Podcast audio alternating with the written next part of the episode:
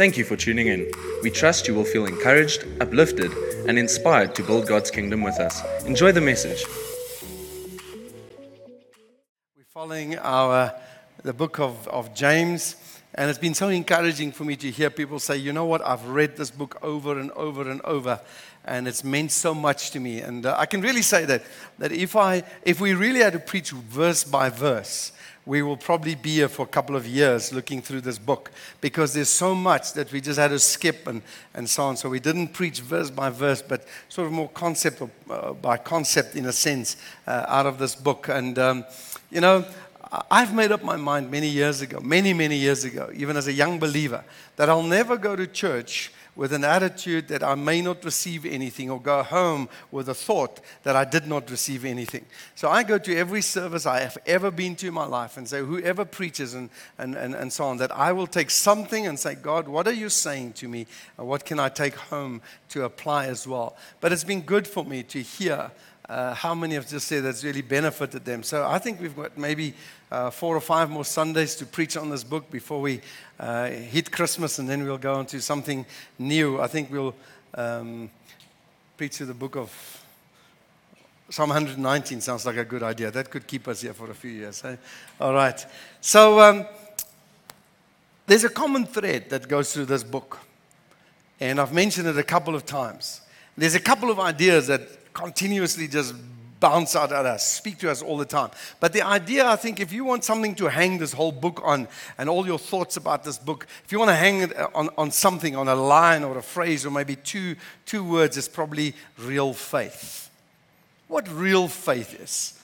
Uh, and, and this thing is qu- constantly challenged as we read this book about what is real faith? What is faith that actually pleases God? What is faith that is really meaningful? Uh, uh what is it like? And in James chapter 2, it says we must be doers of the word, not only hearers of the word, and so on. And constantly we're coming back to real faith, living it, not just believing it, but living it and demonstrating that as well. Uh, so that common thread goes through, and it, it will come through today maybe as well, is that real faith is what we are looking for, what God is looking for in us. A couple of weeks ago, I gave you a quote by Warren uh, Wiersbe, and I'll give it to you again. People with dead faith substitute words for deeds. They know, that the, they know the correct vocabulary for prayer and testimony, can even quote the right verses from the Bible, but their walk does not measure up with their talk.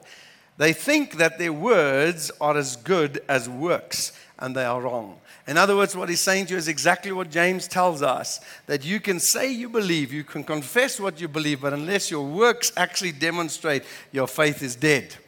And that's been a challenge for me through this book as well, is to constantly ask myself, is my faith real, alive, or is it what James says, maybe dead faith, meaningless faith? So let's go to James chapter 4, and I'm glad you brought your Bible with today, whether it's on your iPhone, iPad, or uh, in paper form. Uh, and uh, I want to encourage you to bring it with. And we're also going to go to. Um, uh, Deuteronomy chapter 8, so you can look at that. That's one of the first five books of the Bible. Uh, Burton, just in case you don't know where that is, uh, it's there. So just put your finger there, and we're going to come back to James a number of times. Okay, so let's go to James chapter 4. That's where we are today. James chapter 4, verse 13 to 17 says this Now listen, you who say, Today or tomorrow we will go to this or that city, spend a year there, and carry on business and make money. Why? You do not even know what will happen tomorrow. What is your life? You are a mist that appears for a little while and then vanishes.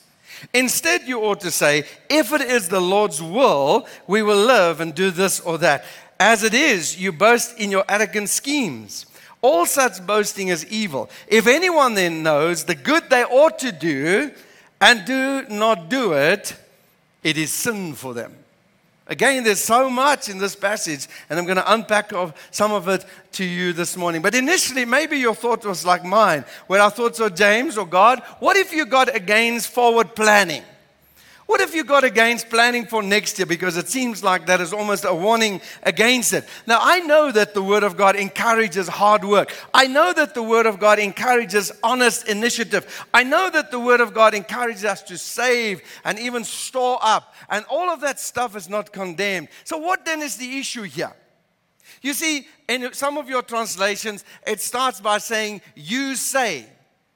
And in my translation, it says, Now listen. You who say, you say, what are you saying? You see, the issue here with James and with the Word of God is not what is said, but with an attitude that is behind what is being said. And that's what I will share with you and unpack for you today. James chapter 16 says, there is, uh, uh, uh, 4 verse 16 says, there is an attitude problem with all of this forward planning. There is an issue here that needs to be dealt with, an attitude probably of pride. You see, the words, or the words were an, an, an outward sign of an inward arrogance. We will go and plant and plan and make money and go there and do this kind of thing. Necess- there's not necessarily much wrong with that, but James warns again an ad- against an attitude of arrogance. They strutted around with their plans and, and made their plans known to one another and, and proclaimed what the, the achievements for, of tomorrow and so on and, and, and their business initiatives. And all of that is not that bad. So, obviously, the attitude behind that, they had no thought that they could fail. They had not, no idea that they could maybe come unstuck. It never entered their mind that their schemes might not even work. And there's a bit of that arrogance today in uh, some of us when it comes to the faith that we have been taught. It's confess it, believe it, just do it. You're on top. You're not, and, and you all can't. You are, you are, you are, you are kinds of stuff. That's very good in it, but there's a warning sign there as well. You see, they believed that nothing can come between them and their selfish schemes. And this is what James is addressing in this chapter. And the first thing, there's, there's three warnings I want to bring out to you today. Three warnings. And, and, and the first thing is a, is a very strong warning is not to plan like we are invincible, indestructible, or irreplaceable.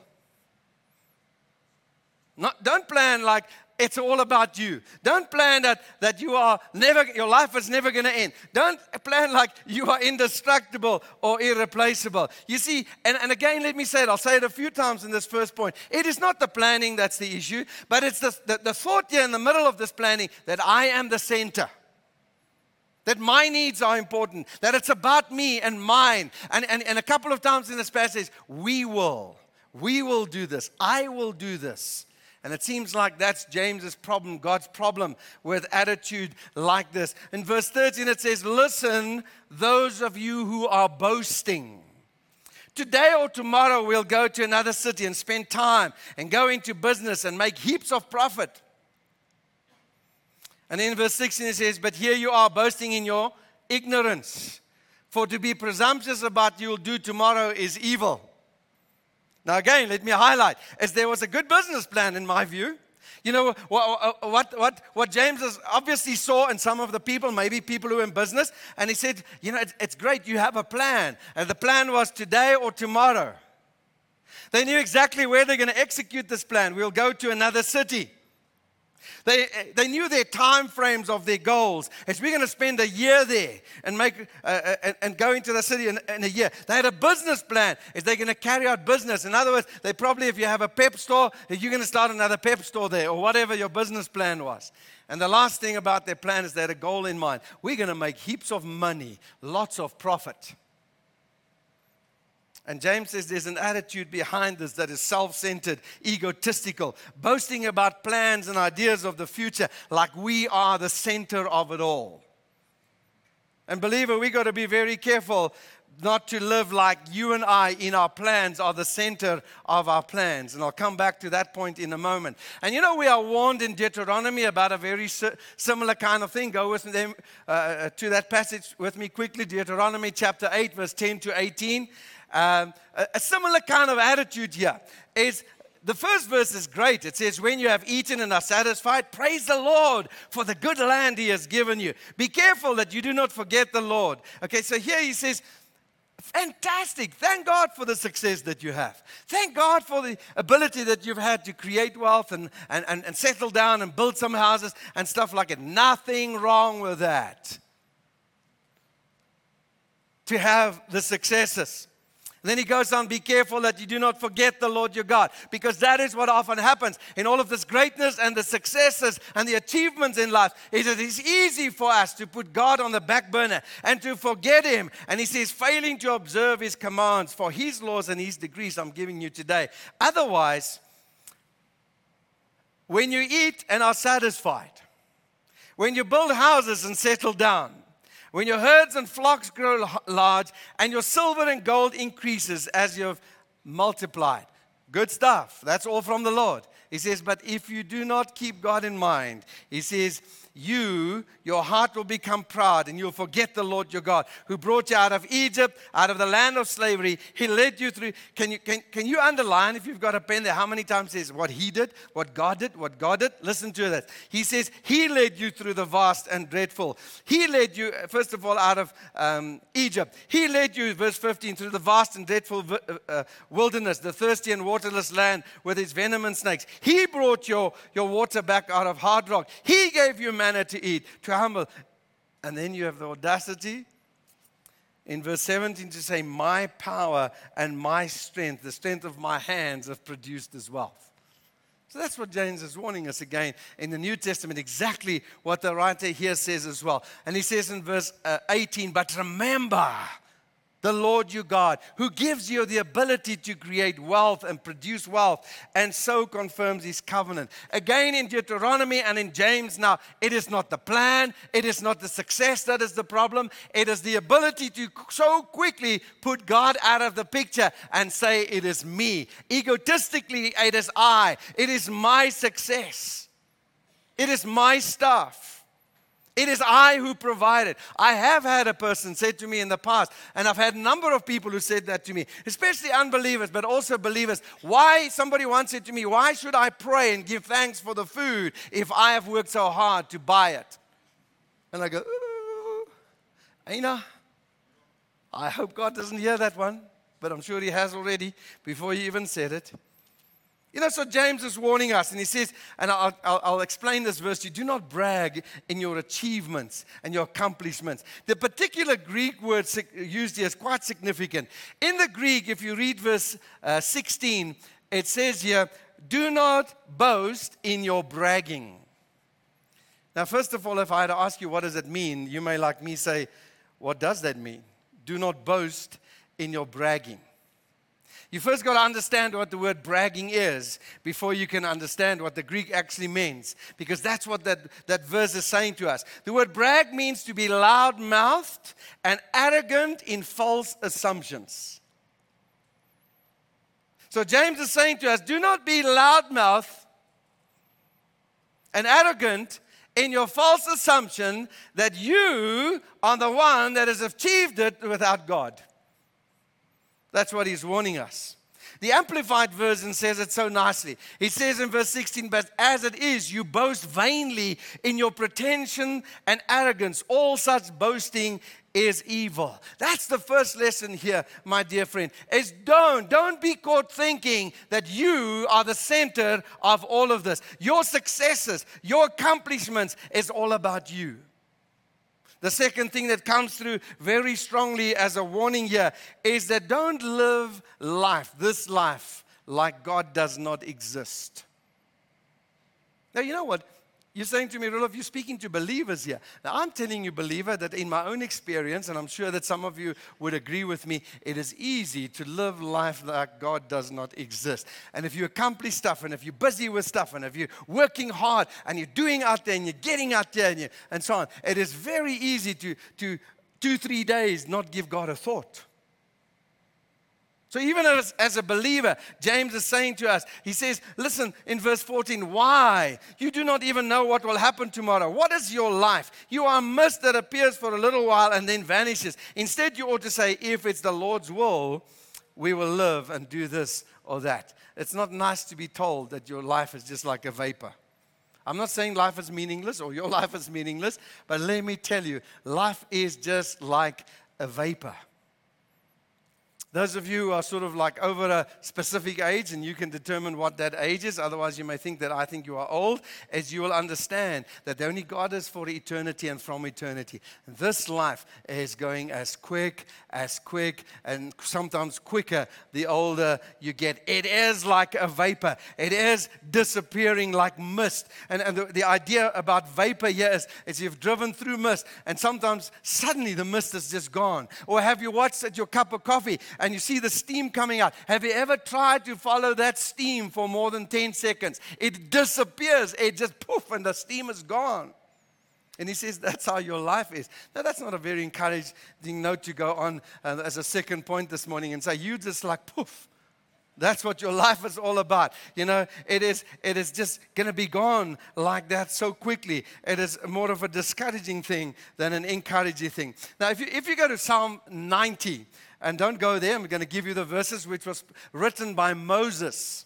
I did say Moses, not David. Some, not all the Psalms were written by David. This Psalm was written by Moses. And, and listen to what Moses says. He says this As for the days of our lives, uh, they, they contain 70 years, or maybe due to strength, 18 years. Yet their pride is but labor and sorrow. For soon it's gone, and we fly away. We disappear like mist. You know, Moses is saying, This life is just so brief.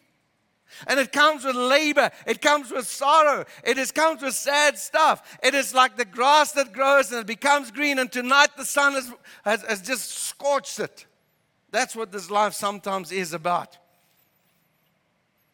Let me tell you, even if you are 100 years, and I don't know if anybody has made that or close to that, there's some of you that could be close to it, but even if it is 100 years, wouldn't you agree with me that it has gone just like that? You're not with me this morning. I see you looking, at what is he trying to get at?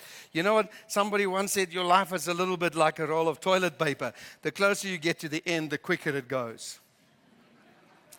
Now I'm going to leave it there and I'm going to ask you to park that thought now. You know? But, but there's a bit of truth in here. Okay, now I'm going to give you this 10 seconds to think about what it actually means. All right, it's over. Let's move on. It's true. Life is like a vapor. Poof, and it's just gone. In Psalm 90, verse 12, Moses says the same thing, and he says, So teach us to number our days. In other words, teach us to carefully live our days. Teach us to plan carefully. Keep, help us to, to, to live every day to its maximum planned and not just like this life is about nothing. And then he says, that we may present you a heart of wisdom. What is a heart of wisdom? What is a heart of wisdom? So that I may present, Lord, may my days be well planned and well ordered. May I live to its potential, to its full potential. May I not be lazy today, so that I can present to you a heart of wisdom. What is? And it could mean a lot, but here's some of the things that it, it may well mean. A heart of wisdom is a person who has come to understand that life is and should be lived in a God conscious way. A life that is worth living is a life that has moved from self centeredness to kingdom centeredness with God as the center. That is a life of wisdom. And that's what Solomon, that's what Moses is saying to us as well, is that live a life so that one day I can present to you, sorry, that was uh, Psalm 90, verse 12, so that I can present you a heart of wisdom. That I've lived well, but I've lived with you as the center that I've moved my ideas away from self centeredness to kingdom center. And how many of us really live like that? How many of us have moved and constantly move away from the self centeredness, me, mine, and I all the time? You know, Proverbs chapter 19, verse 21 says this Many are the plans in a person's heart, but it is the Lord's purposes that prevail.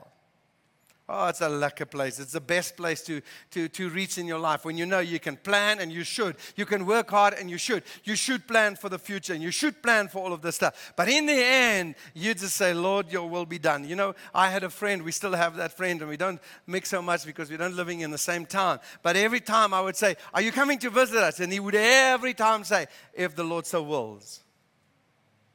First, I, I thought, okay, you know, that sounds like a cliche, but he really meant it. I'm planning to, if the Lord so wills. And I think that's a good place to be. I'm striving, I'm hard, working hard, but if, so, if the Lord so wills. You see, the lesson here is, my dear friend, God must be the center. Not me. God must be the center. The Bible is very simple, it's very straightforward, it's very powerful. So the first lesson is you're not indestructible, you're not irreplaceable. And let, let, me tell you something as well that I know you've heard so many times. So many times I've heard this thing people saying, preach from the pulpit and say, You create your own destiny. Rubbish. Rubbish. You don't create your own destiny. God creates your destiny. All you got to follow is, all you got to do is follow in the plans that God has for your destiny. That's a safe place to be. That's a safe place to be, my friend. So stop saying, I create. In other words, you will be exactly like James warning. So is it all about you and your plans? Or is it about God? You have a destiny for me, and I will live it, and I will be obedient, and I will listen to you, and I will do it, so that in the end, I will follow the plans you have for my life. I think it's a like a place to be. So here's the third warning. First one, don't live like you're the center. Second one is live like God does exist. And the third one here from James is don't live like people don't exist. Other people and their needs don't exist. That's what James is saying to us here in verse 17, my friend. He says, If anyone knows the good they ought to do and does not do it, it is sin for them. If anyone knows the good they ought to do, in James chapter 2, the good deeds. In another chapter in the Bible, the good deeds that God has predestined for every one of us. If we know but we don't do that, it is sin for us. This is quite a challenge, my friend. This is quite a challenge for each one of us. You see, when we fail to do something positive or demonstrate the love of God to our neighbor, we, James says, we are committing sin. Ignoring the poor and the needy is a very serious thing in the eyes of Jesus. Very serious thing in the eyes of Jesus. Let's turn quickly to Matthew chapter 25, and I'll show you how serious it is. And I'm, I'm just going to give you a paraphrase of that, that passage there, and you can go and read it at home. You see, here's Judgment Day. And, and in verse 31 it says, but the, but the Son of Man comes in his glory and majesty, and all the angels with him, and then he'll sit on the throne and his glory. And all the nations will be gathered before him in judgment. And he will separate them one from the other, the sheep and the goat. And he will put the sheep on his right hand, and, and, and a place of honor, and the goat on his left hand, a place of rejection. And then the king will say to those on his right, Come, you are blessed of my Father Inherit the kingdom prepared for you from the foundation of this world. For I was hungry and you gave me something to eat. I was thirsty and you gave me something to drink. I was a stranger and you invited me in. I was naked and you clothed me. I was sick and you invited me in. I was in prison. You came to. And then the writer says, Lord, when did we see you hungry? Now, stop. Let's stop. Let's stop right there. Listen, go, go read it if you want to again. We know that faith is important, that believing in Jesus Christ is the bottom line for salvation. We know that. So let's not put that out of, let's keep the scripture in balance and, and, and, in context here. We know that without faith, without believing in Jesus as your Lord and Savior, you won't be saved. But you know, when Jesus stands in judgment day here, and please do not say, Rudolph says you don't have to believe in Jesus to be saved. But you know what Jesus goes to? Not, oh, so you believed in me, you saved, you didn't believe in me, you are rejected, you're going to hell. What he says is this when I was hungry, you fed me. When I was naked, you clothed me. When I was in prison, you came to visit me. Can you hear what Jesus is saying on Judgment Day? And then the, the believer saying, but, but Lord, I mean, I, we live 2,000 years after you come. That's what I will say to him. How on ever did I feed you and clothe you and visited you in prison and, and so? That's, that's impossible. And then he says, and, and I'm paraphrasing this chapter, and he says, If you did it to one of these, you did it unto me. Now, can you hear what Jesus is saying? How important works are, even on the day of judgment. And that's why James is saying, I will show you my faith by what I do. For many of us, it's become what I believe. What I believe is extremely important because we can believe a lot of junk. And there's enough junk food on the Christian market that you can make you very, very unhealthy. But now on Judgment Day, Jesus says, sheep and the goat.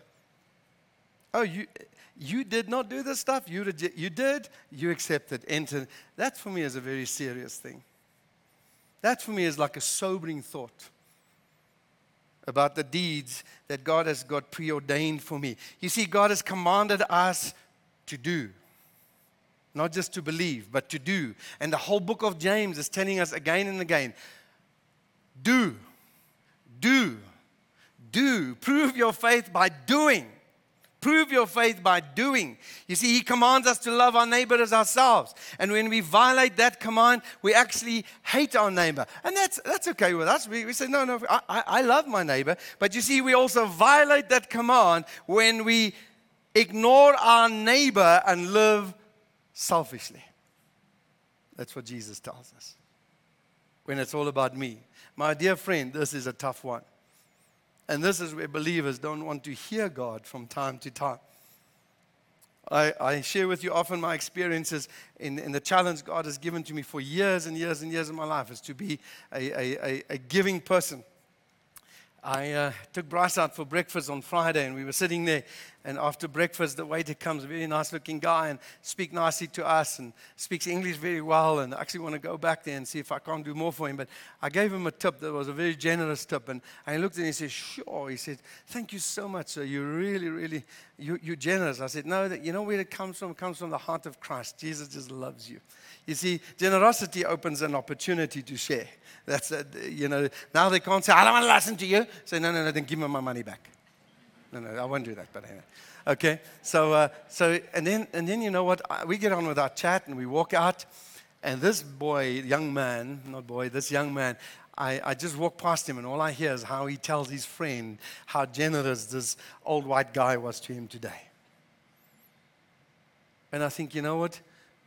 This is what God wants us to do all day long every day of our life. You say, I don't have, I don't have a lot of money to give. Ah, man, there's a lot of ways to demonstrate love. There's a lot of ways to demonstrate love. It doesn't have to come out of your wallet all the time, but some of us can. John Wesley says this do all the good you can, by all the means you can, in all the ways you can, in all the places you can, at all the times you can, to all the people you can, and as long as you ever can. You can, can, can right? The final judgment, my friend, and here's the tough stuff from James. And I'm just giving you what the book says to us. The final judgment Jesus will condemn those who did not look after the poor and the needy. Their sin was not that they abused the poor, their sin was that they ignored their needs. That's this problem here. And they just pursued their own goals and their own pleasures. And that's how many and most of us maybe, maybe here, I hope not, but maybe here today as live as well. My needs and my goals and my investments and my pension and mine and mine. And you know what? That's a sad place to be in our lives. So I'm going to challenge you again to listen to these three warnings from the book of James, from the Word of God. Don't plan like you're invincible, indestructible, or irreplaceable, like you create your own destiny. Don't leave God out like he doesn't exist. And thirdly, don't leave people out like they don't exist. I put it in red there because it's warnings to us from the Word of God today. And I want to end with a, a quote that I gave you a while ago as well faith without obedience, sacrifice, and deeds is foolish, empty, and useless, and does not save. Faith without obedience, sacrifice and deeds is foolish, empty, and useless, and does not. If, if, as if it's only faith, it's own, and there's no deeds, there's no activeness, there's no. It's just empty. It's useless. May God help us to live the way He wants us to live as believers, to demonstrate the generosity of God and to also show that in all my planning, God is number one. I'm not the center.